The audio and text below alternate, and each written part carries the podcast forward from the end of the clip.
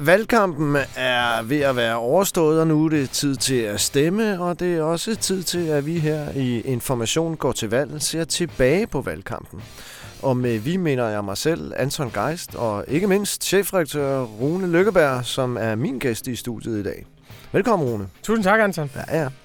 jo, jo, jo. Ja, ja. Hvad hedder det? Du har jo skrevet en øh, stor, flot leder, begyndende på forsiden af dagens avis, hvor du ser tilbage på valgkampen og øh, forsøger at svare på spørgsmålet om, om det nu også blev en grøn valgkamp. For det var jo et spørgsmål, du startede med at stille i en leder, da valgkampen begyndte. Og hvad synes du så, Rune?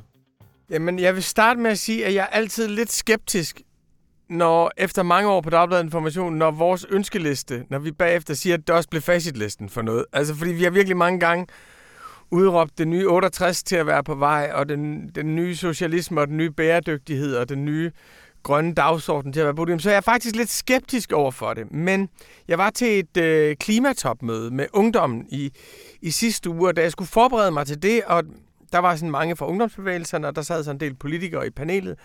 Da jeg skulle forberede mig til det, jeg sådan sad, på, sad og så på, hvad der egentlig sket i løbet af valgkampen, der var jeg ret forbløffet over så meget, der rent faktisk er blevet vedtaget.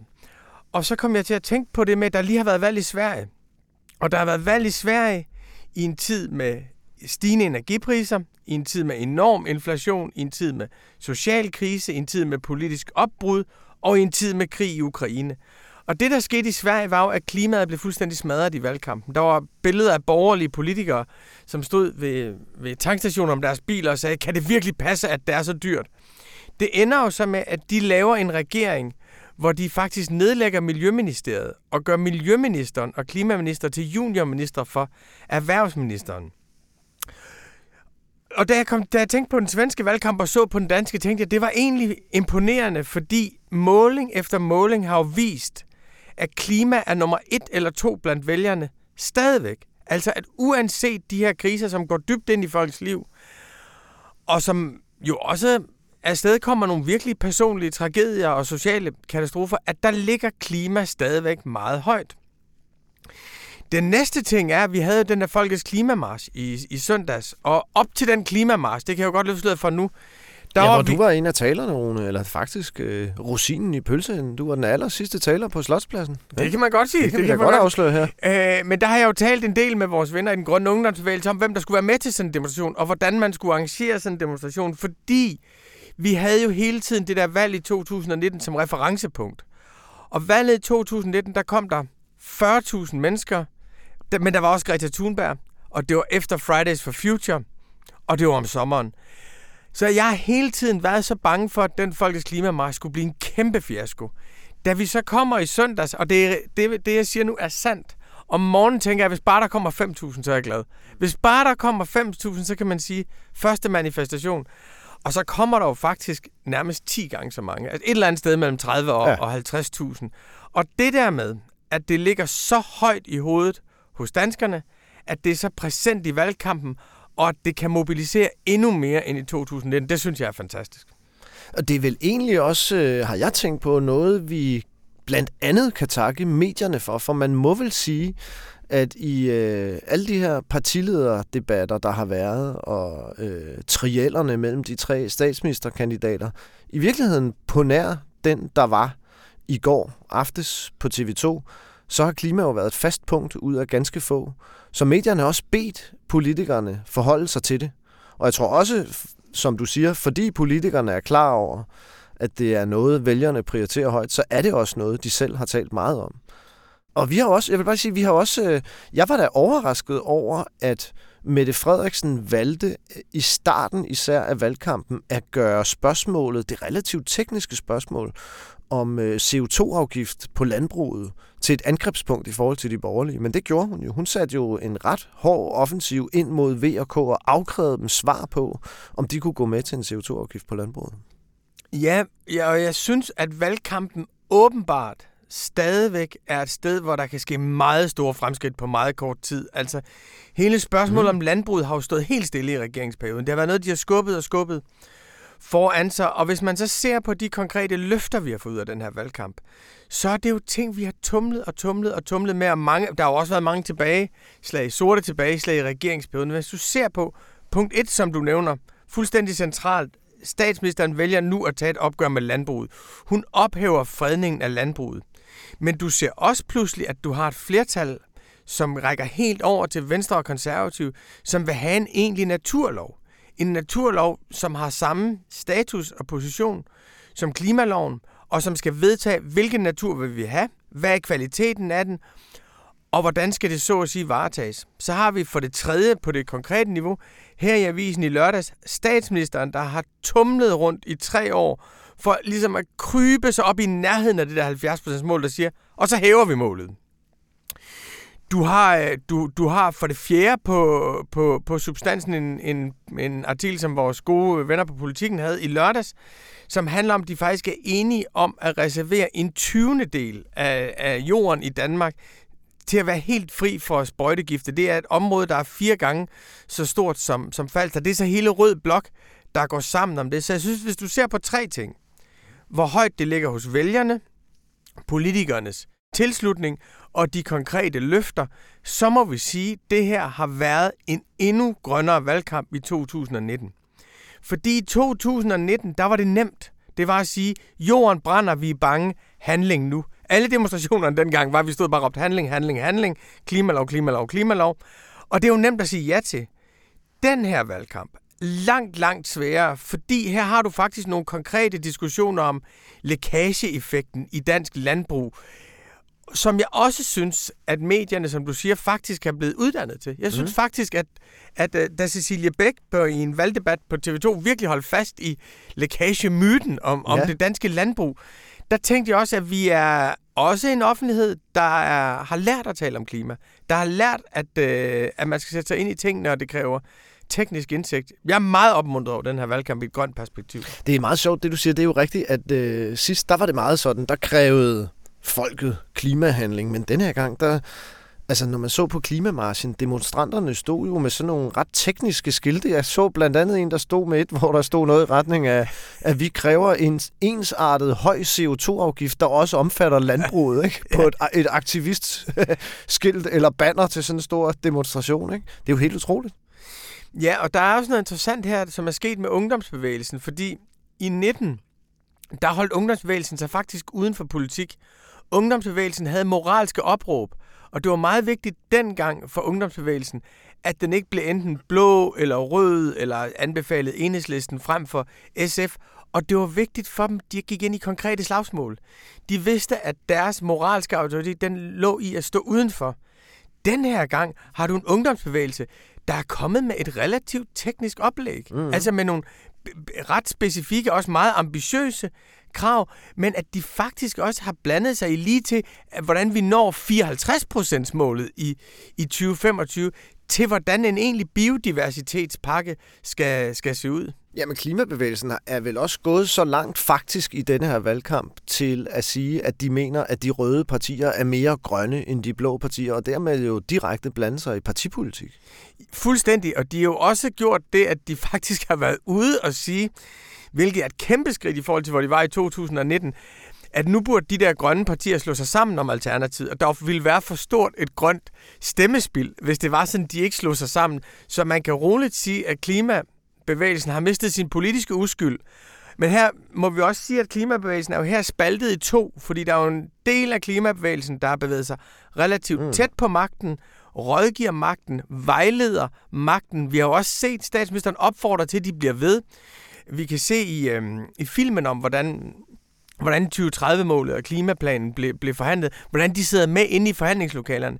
Men så har du jo også på den anden side Extinction Rebellion, som har haft forskellige typer aktioner, som er helt anderledes, som er afmagtsaktioner, og som jo vi også så søndag aften, da de øh, råbte og skreg og obstruerede øh, debatten. Og det synes jeg var en sjov kontrast til det med, der var 50.000 super stemning. Jada spillede, jeg følte virkelig en folkelig mm forsamling omkring det, og en opbakning, som er svær at sige nej til, og så de her, øh, vi kan godt sige skingre, stemmer, hvis desperation jeg et til et forstår. Og der, jeg er meget uenig med mig selv om det. Jeg synes mm. næsten også, der skal være plads til desperation. Jeg synes bare, det er tåbeligt, hvis den forstyrrer en samtale om klima.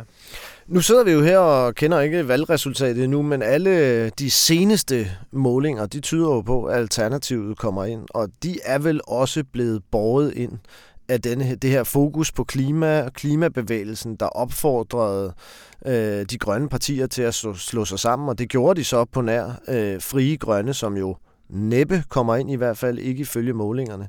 Øh, men nu står Alternativet altså til at få et rigtig godt valg. Jeg tænker på, Rune, øh, det er jo heller ikke sådan, at alt bare er godt. Øh, nu sagde Mette Frederiksen til os i lørdags, at hun var klar til at forhøje 70%-målet i 2030.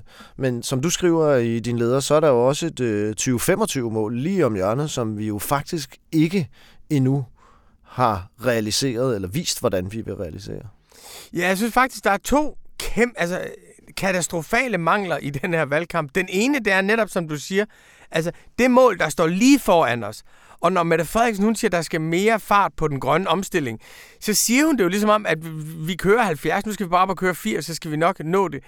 Men lige foran der står jo et mål, som vi ikke aner, hvordan vi skal nå, og hvor, hvor selv den CO2-afgift på landbruget vil ikke hente det i forhold til 2025. Og der er jo et spænd på 50 til 54, så det er den ene ting den helt konkrete vej til det mål, der er lige foran os.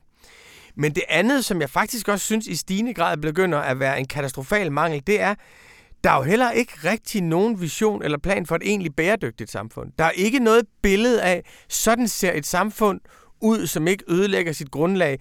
Sådan er en cirkulær økonomi, ikke forstået i sådan en bestemt socialistisk forstand, men sådan er et samfund, der ikke producerer affald. Sådan er et, et, et, et samfund, der ikke udleder CO2. Der findes jo faktisk ikke noget som helst billede, kulturelt, socialt eller politisk, af det samfund, vi skal hen til. Skal vi øh, bevæge os videre til valgkampen i øvrigt, eller er der andet, du tænker, vi lige skal have sagt om ja, det, den grønne del af valgkampen? Ja, det sidste, jeg vil ja, sige, det er, at, at nej, men jeg synes, at vi lever alle sammen lidt i to virkeligheder i øjeblikket. Og det ene er det der med, du ved, så har det ikke regnet et halvt år i Italien, så kommer der så meget regn, at 11 mennesker bliver slået ihjel. Så er der en lang periode uden vand i Kina, og så kommer der så meget vand i Pakistan, at en tredjedel af landet er oversvømmet. Og det har vi ligesom herude, hvor katastroferne bare eskalerer. Så har vi en lille politisk offentlighed herhjemme, hvor vi bliver ved med at rose hinanden for at være grønt foregangsland og, op, og større opbakning, og Ole Birk Olesen være med, Jacob Ellemann være med. Og jeg tror virkelig, det er vigtigt for, at vi ikke bliver sindssyge, og for at de unge bliver ved med at deltage i, i, i den offentlige samtale, at de to virkeligheder bliver forbundet med hinanden. Og det, hvis der er noget, der ligesom opmuntrer mig ved den her valgkamp, så er det, i modsætning til Sverige og Italien, hvor det lige har valgt, så er det, at den store farlige virkelighed af vores politiske offentlighed på en eller anden måde bliver ved med at være forbundet. Good point. Valgkampen i øvrigt. Øh, der er en ting, jeg har tænkt på, og det er, at øh, det er jo som om, at klimapolitik er blevet det nye udlændingepolitik. Altså før der talte øh, vi altid om udlændinge, når der var valgkamper. Det var det, der afgjorde valget. Og nu taler vi altså rigtig meget om klima, og det ser også ud til at kunne få en øh, afgørende øh, virkning på valget. Øh, og så kan man til at tænke på, og det synes jeg jo er grundlæggende er glædeligt, fordi at, øh, det er det konstante fokus på udlændingepolitikken førte efter min mening også til, at, øh, at øh, dansk udlændingepolitik øh, endte, endte et ikke særlig hensigtsmæssigt sted. Men jeg kommer også til at tænke på, at, at det, det, det næsten totale fravær af en diskussion af udlændinge betyder måske også, at vi ikke rigtig har fået diskuteret de konsekvenser, øh, det kan få valgets udfald for udlændinge. Fordi der er jo en samlet blå blok der mener øh, blandt andet, at man skal nedsætte ydelserne til arbejdsløse udlændinge igen. Øh, det er jo en af de få, kan man sige, forbedringer for udlændinge, som øh, støttepartierne er lykkedes med at presse igennem i den her valgperiode. Det er, at man gik væk fra princippet om, at udlændinge skulle have markant mindre i arbejdsløshedsunderstøttelse end andre, og, øh, og gav dem et tilskud. Mange af dem får stadigvæk mindre, men ikke øh, så meget mere mindre, som de fik før, som Lars Løkke Rasmussen vil have sagt. Øh, og det betyder jo, at hvis der kommer en blå valgsejr, så må vi forvente, at øh, vilkårene for udlændinge bliver markant forværret, og en hel masse mennesker bliver øh, synket ned i fattigdom igen, kan man sige. Og der har jeg tænkt over, at, øh, at det er måske i virkeligheden lidt uheldigt, at øh, vi har ikke rigtig skrevet om det i avisen, og det er ikke rigtig blevet diskuteret i offentligheden. Øh, vi har bare alle sammen gået og glædet os over, at udlændingepolitikken ikke rigtig ja. fyldte noget. Men det kan jo godt være, at øh, konsekvenserne vil komme efter valget. Øh, det er så blevet diskuteret øh, kortvarigt i nogle af partilederdebatterne, og øh, især er Jakob Ellemann blevet spurgt til det, nok fordi der jo har været den her konstante tvivl om, er Jakob Ellemann nu i virkeligheden også lidt en udlændingeslapper? Men han har altså øh, gjort meget klart, at han har til sinds at, øh, at fjerne de her midler, som, som de borgerlige partier, partier helt systematisk kalder 2.000 ekstra om måneden til arbejdsløse udlændinge, har jeg hæftet mig ved. Sådan så folk, der ikke lige kender det her i detaljerne, vil jo nok tro, at udlændinge faktisk får 2.000 kroner mere end alle mulige andre arbejdsløse. Men det er altså ikke tilfældet. Tilfældet er, at man har givet dem 2.000 ekstra i forhold til den meget nedsatte ydelse, de fik under VK, og at de stadigvæk for de fleste vedkommende får mindre i arbejdsløshedsunderstøttelse end danskere. Og Jacob Ellemanns argument har været, at øh, det er en måde at hjælpe dem på, for det er en måde at hjælpe mit job på. Så det er altså øh, det eneste rigtige at gøre, han mener, han moralsk betragtet, det er at sænke deres ydelser, fordi det er at hjælpe dem i job. Og det er jo en sang, vi har hørt før. Den er bare ikke blevet sunget særlig højt ved det her valg, men konsekvenserne kan jo godt komme på den anden side. Det har bare slået mig. Jeg, jeg har tænkt på, hvorfor det er. At det er rigtigt, at, at, at vi plejer jo, alle udlændingestramninger plejer jo ja. at være annonceret og gentaget og annonceret ja. og proklameret, og så har været en tur omkring lysavisen på Rådhuspladsen, så alle har set, at det er det, der er på vej. Og sådan vil det ikke være den her gang. Der er en ting, jeg har tænkt på, jeg ved ikke rigtigt, om det er rigtigt, men ja. det er, om grunden til, at de borgerlige også har været på passelige med udlændinge, om det skyldes, at der ligger det her spørgsmål om, at vi har brug for udenlandsk arbejdskraft. Ja. Altså, at, at, at, øh, at det er faktisk lidt... Altså, det var, der var et sjovt moment i en debat den anden aften, hvor der var et af de borgerlige partier, der begyndte at snakke om, at man skulle have forskerordning til sygeplejersker. Ja, ja. Og det plejer jo at være sådan her, at der er sådan en konsensus om, at vi har sådan en skattemanøvre, der begunstiger overklassen, som jeg jo ikke fatter, der ikke er modstand mod. Den der forskerordning. Alle ved jo, at fodboldspillere ikke er forskere. Ja, ja. For, for eksempel. Men det er ligesom, at vi har de her i toppen af samfundet, som vi har brug for. Jeg tror, man forestiller sig en indisk ingeniør eller sådan noget, der mm. skaber enormt meget vækst. Og så har vi alle dem i bunden, som vi bestemt ikke vil have. Altså det store kollektiv, vi. Ikke mit vi. Men der har jeg tænkt på, om det er sådan, at det er fordi de to kategorier er rykket tættere på hinanden. At fordi der faktisk også hos de borgerlige begynder at være nogle tanker om, at vi får nok brug for noget plejehjemspersonale. Vi får nok brug for nogle sosuer. Vi får nok brug for nogle... Jeg aner det ikke. Nej, nej, jeg, det... Øh... Jeg, jeg var egentlig mere nysgerrig på, hvad du tænker om det. Ja, altså, øh, det tror jeg at du kan have ret i. Jeg tror også, at det spiller en ret afgørende rolle for dem, at de jo kan se, at i undersøgelser af, hvad vælgerne går op i, så går vælgerne ikke ret meget op i, øh, i udlændinge længere. Øh, jeg kan ikke forestille mig andet, end at, øh, end at det også spiller en, øh, en stor rolle. Jeg tror måske også, at det kunne spille en rolle, at Lars Løkke Rasmussen jo i løbet af valgkampen er blevet så fuldstændig central en øh, figur. Og hans Moderaterne er jo på en eller anden måde opstået som en slags protestparti øh, imod øh, det yderste højre, og som en protest imod en udlændingepolitik, som Lars Løkke Rasmussen erkender gik amok under øh, hans egen regering. Og, og, og, og både øh, Socialdemokratiet og jo også Venstre og Konservative har jo en eller anden interesse i at kurtisere øh, ja. Lars Løkke Rasmussen. Altså, øh, de, de ved jo godt, at øh, det er meget sandsynligt, øh, at de vil, og især for de blå partier, at de vil ikke kunne danne regering uden Lars Løkke Rasmussen. Og derfor øh, så er det måske ikke så nærliggende at smadre løs på udlændingepolitikken, når han faktisk øh, går til valg på at øh, lempe noget, udlændingepolitikken på de punkter, hvor den er gået mest amok. Nå. Og hvis det er rigtigt, ja. og det tror jeg er rigtigt, så må man jo sige, vi er jo nuancerede mennesker, der kan se sagen fra to sider, at det er klart. så har midterpostulatet jo faktisk haft en civiliserende effekt. Det må man da sige. Altså, hvis det er rigtigt, at fordi de skal lave en alliance med ham, så er der grænser for, hvor langt de kan gå. Og fordi de jo godt ved, og meget kan man... Altså, Lykke siger det meget ærligt selv, at han har selv været ude på et overdrev. Han har selv været med til noget, der gik for langt. Vi er så ikke helt sikre på, at han ikke kunne finde på det igen. Nej, men det er så det store men, men, men lad os nu tage ham på ordet. Ja. Fordi ellers, det er også sådan, at samfundet bevæger sig fremad, der man erkender nogle fejl. Men det der med, at han selv siger, at smykkeloven blev opfattet som vanvid, og man kunne ikke skærme sig imod det. og han så bevæger sig et andet sted hen og siger, herfra, hvor man skal regere, der bliver vi nødt til at skal yderpartierne fra. Det har jo til synligheden haft en civiliserende effekt på det borgerlige Danmark. En opportunistisk strategisk civiliserende effekt. Ja. Men det må vi jo så tilstå, Lars Ja, Lykke. bestemt.